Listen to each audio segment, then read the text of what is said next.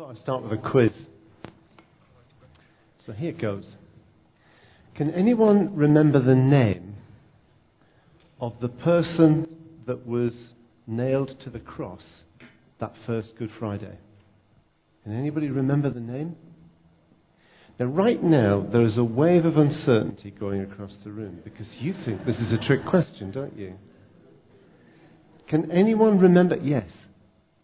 It was Jesus. That's right. So all the grown ups now can breathe a sigh of relief. That was actually the answer. Okay, we'll just keep the quiz going, shall we? Can anybody remember the names of the men who nailed Jesus to the cross? Anybody remember the names of the men who Jesus, nailed Jesus to the cross? No. Nobody knows their names because you won't find them. In the Bible, you won't find them in any document from the ancient world. Okay, let's keep it going. Can anyone remember the name of their boss?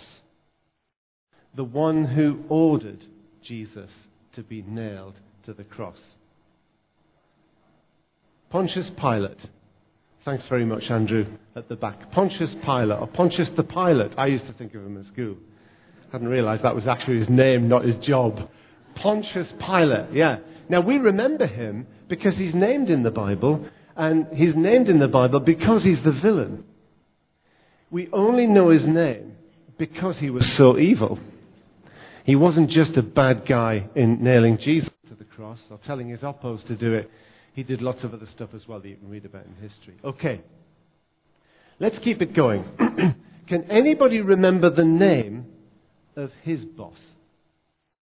The Emperor of Rome at the time of the crucifixion. This is a tough one, isn't it? Can anybody remember the name? Of course you can't. Isaac?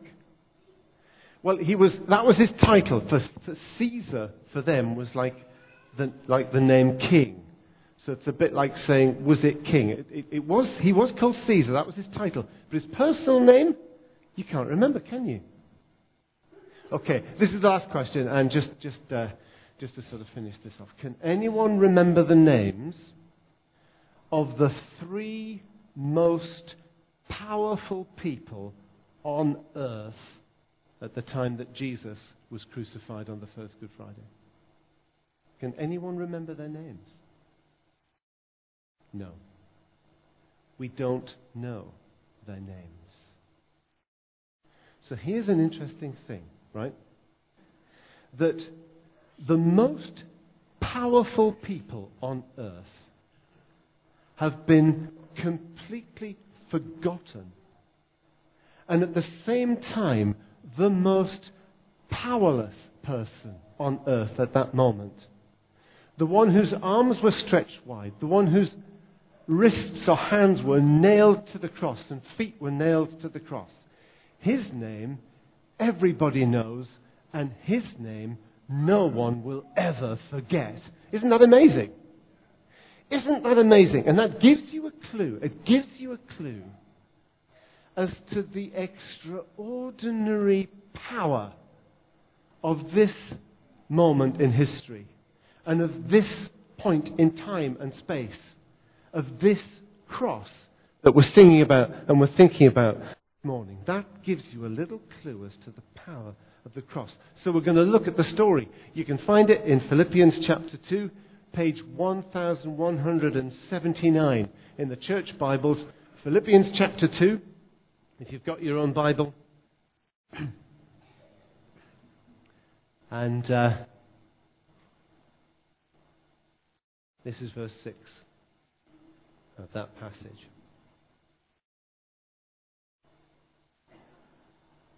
Start to read with verse 5. In your relationships with one another, have the same mindset as Christ Jesus who, being in very nature God, did not consider equality with God something to be used to his own advantage. Rather, he made himself nothing by taking the very nature of a servant, being made in human likeness. And being found in appearance as a man, he humbled himself by becoming obedient to death, even death on a cross. Therefore, God has exalted him and given him the name that is above every name, that at the name of Jesus every knee shall bow and every tongue acknowledge that Jesus Christ is Lord to the glory of God the Father. Let's look at the story. The one who was in very nature God, God the Son, who emptied himself and took on the nature not of a, a king, not of a high powered official, but of a servant, and then humbled himself to become obedient to death, to die on a cross. This is the heart, the soul, the beaten heartbeat of the Christian message. It has been for 2,000 years. And it was first announced to a world, the Roman world, where pride was everything and humility was nothing. We maybe don't realize this, but the idea of humility was a bad thing to the Romans. Humility only became a virtue after Jesus had finished with the Roman Empire. Before then, the very notion of somebody being humble was despicable. It was ugly. It was horrible. If you were humble, that proved that you were a bad person. If you were wealthy, attractive, powerful, that proved that you were a good person. The gods were on your side. And so, these first Christians went into the world speaking boldly about the cross of Jesus Christ and how the Son of God humbled himself and became obedient to death, even death on a cross. They spoke about it and they sung about it. Have a look at that passage again. Why is it set out like that? Not in justified lines, but as though it was a poem. Because what you're reading is the words of one of the first Christian worship songs. The music's been forgotten, but like the Psalms, we've still got the words. They boasted of the cross of Jesus. Now, in the Roman world, in the world these people did it in, you could not build a bigger credibility gap into a new movement if you tried. We worship a God who became human and lived among us. What? You mean like Hercules and he did 12 labors? No. Like Jesus, who was skewered to a cross. You're kidding me. That can't possibly be right. God would never humble himself. Worse than that. Worse than that. The Son of God is hanging on a cross. And those first Christians were absolutely certain to point out that as he died, he cried out to God the Father, My God, my God, why have you forsaken me?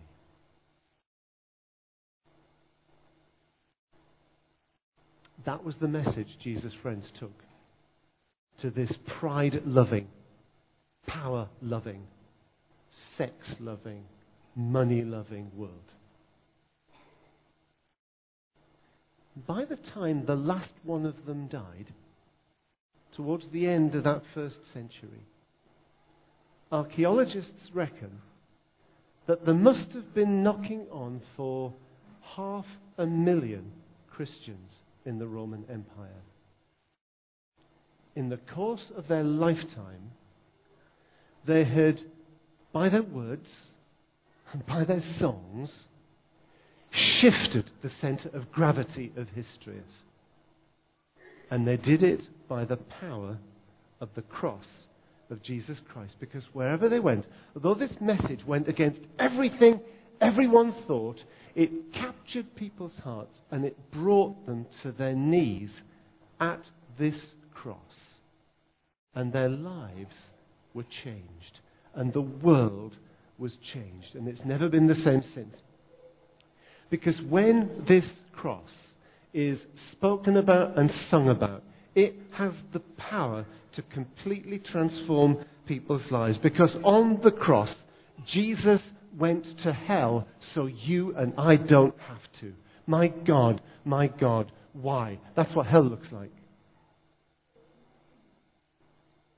He bore our sins, one of his friends once wrote, in his body on the tree so that we can die to live, sin and live for righteousness. By his wounds, we are healed.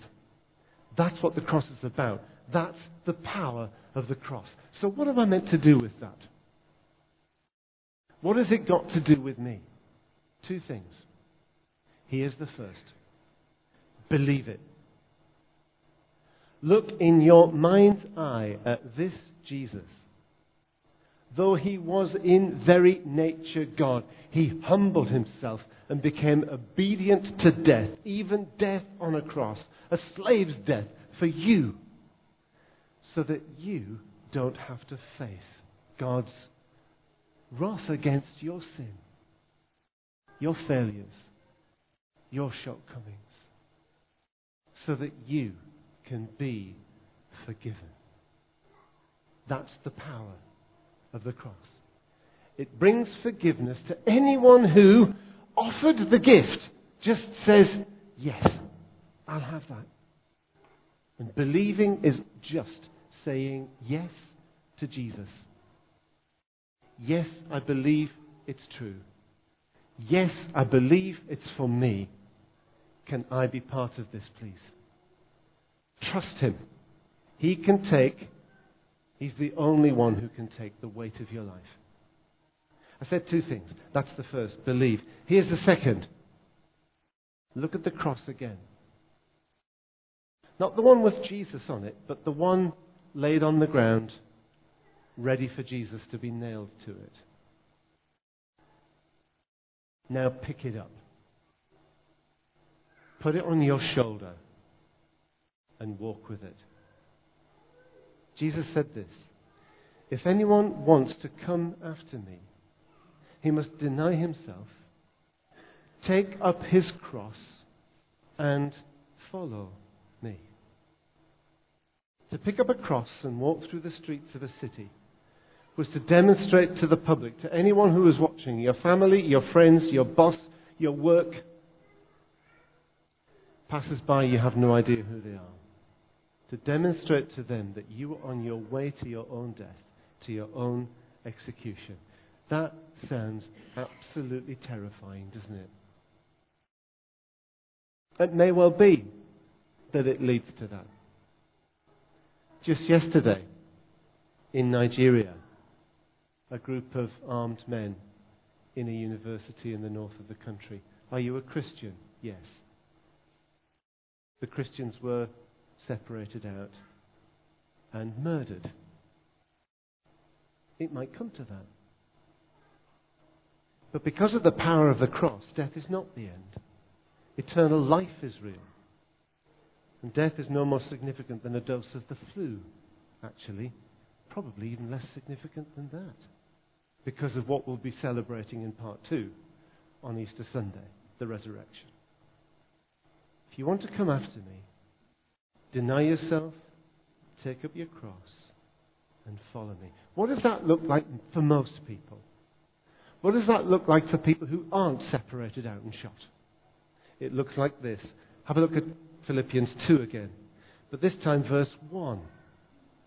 Therefore, if you have any encouragement from being united with Christ, if any comfort from his love, if any common sharing of the Spirit, if any tenderness and compassion, then this is verse 2 make my joy complete by being like minded, having the same love, being one in spirit and of one mind. Do nothing out of selfish ambition or vain conceit Rather, in humility, value others above yourselves.